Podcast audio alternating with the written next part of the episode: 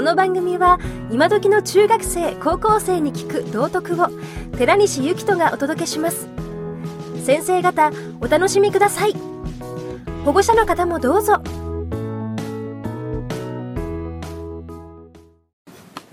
おはようございます。この間さ中間考査終わったばっかの気がするじゃん。で、えー今カレンダー見てましたらえーっと今度の木曜日水曜日その辺で試験2週間前になるの？でこの話は中間考査の前にも多分話した話なんだけどだからまた言ってらっていうふうに思う人もいるかもしれませんけどもあのね授業を聞く時の話しますよ。いいですか？私たちはねこれ知ってるって思うと聞かないのね。言ってること伝わってます？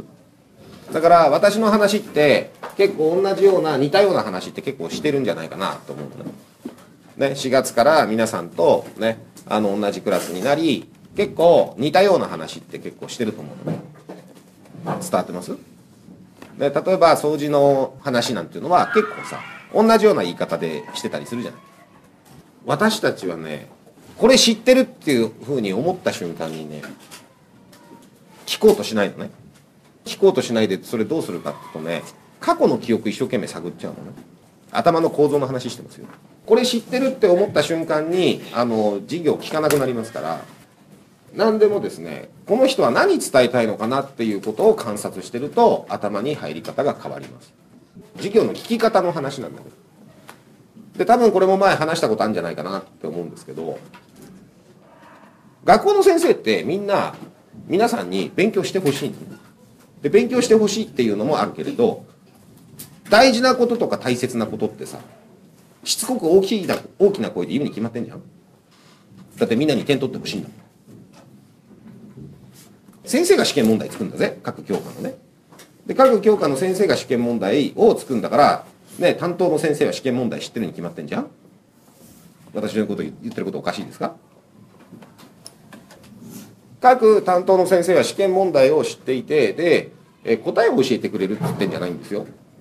試験っていうのはこれは覚えておいてくれないと後でなんて言うんだろうね、えーもっと難しい問題を解くときに分かんなくなっちゃうよなとか、まあ、いろんな先生方の思いがあって多分試験があるんだと思うのね。だとすると大切なことって大きな声で言うに決まってんだ。しつこく言うんだと思うんだ。その時にこの話前聞いたよっていうふうに思った瞬間に頭は聞こうとすること受け付けませんよ。それはだって先生の話聞いてんじゃないから。あの時こう言ってたなって過去の記憶を一生懸命探ってるだけだからね。言ってること伝わります？えなんであのこれから試験が近くなり多分先生方は、ね、大事なことを言うでしょう。試験に出やすいところっていうのはしつこく言うんだと思います。だからそこを聞くときは僕たちに何を伝えようと思ってるのかな。あるいは初めて聞くつもりで聞く。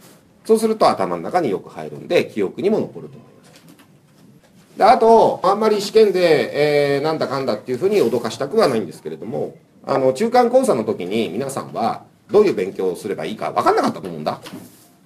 そうだよね。試験ってどういうイメージかも分かんなかったと思うんだ。ね。中学1年生の1学期の中間講座って一体どんな問題出るんだろう。ね。試験入ってどのぐらい出るんだろう。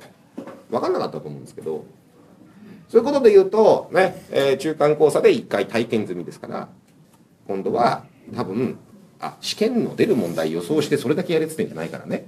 私の言葉曲解しないでね。ね。あのどういう傾向で出るかっていうのは分かると思うんで。でそれは授業でやったことしか出るわけないし。そうですよね。中間講座試験に出る授業で全然聞いたことないけど出ましたっていうものあった。ないですよね。だと思うので中間講座終わってから期末講座までの間ってそんなに長くないんだよね。あのせめて2週間ちょっと3週間弱。そんなもんだと思いますから。試験の前日になってから、えノートを整理するのは残念でもったいないと思うので,、ね、あのでまた提出物が多くなると思いますし。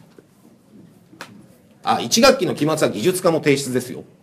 あの私がいつも感じるのはあそろそろ技術の授業が2回しかないじゃんとあと1回じゃんっていうふうに思うからやばいなと思ってあのそろそろ学期末だっていうことがあの私の中で意識づけられるんですけどもあの学期末は近いです、ね、期末考査も近いです。夏休みも近いです、えー計画的に、まあ、こなしてください。私の話は以上です。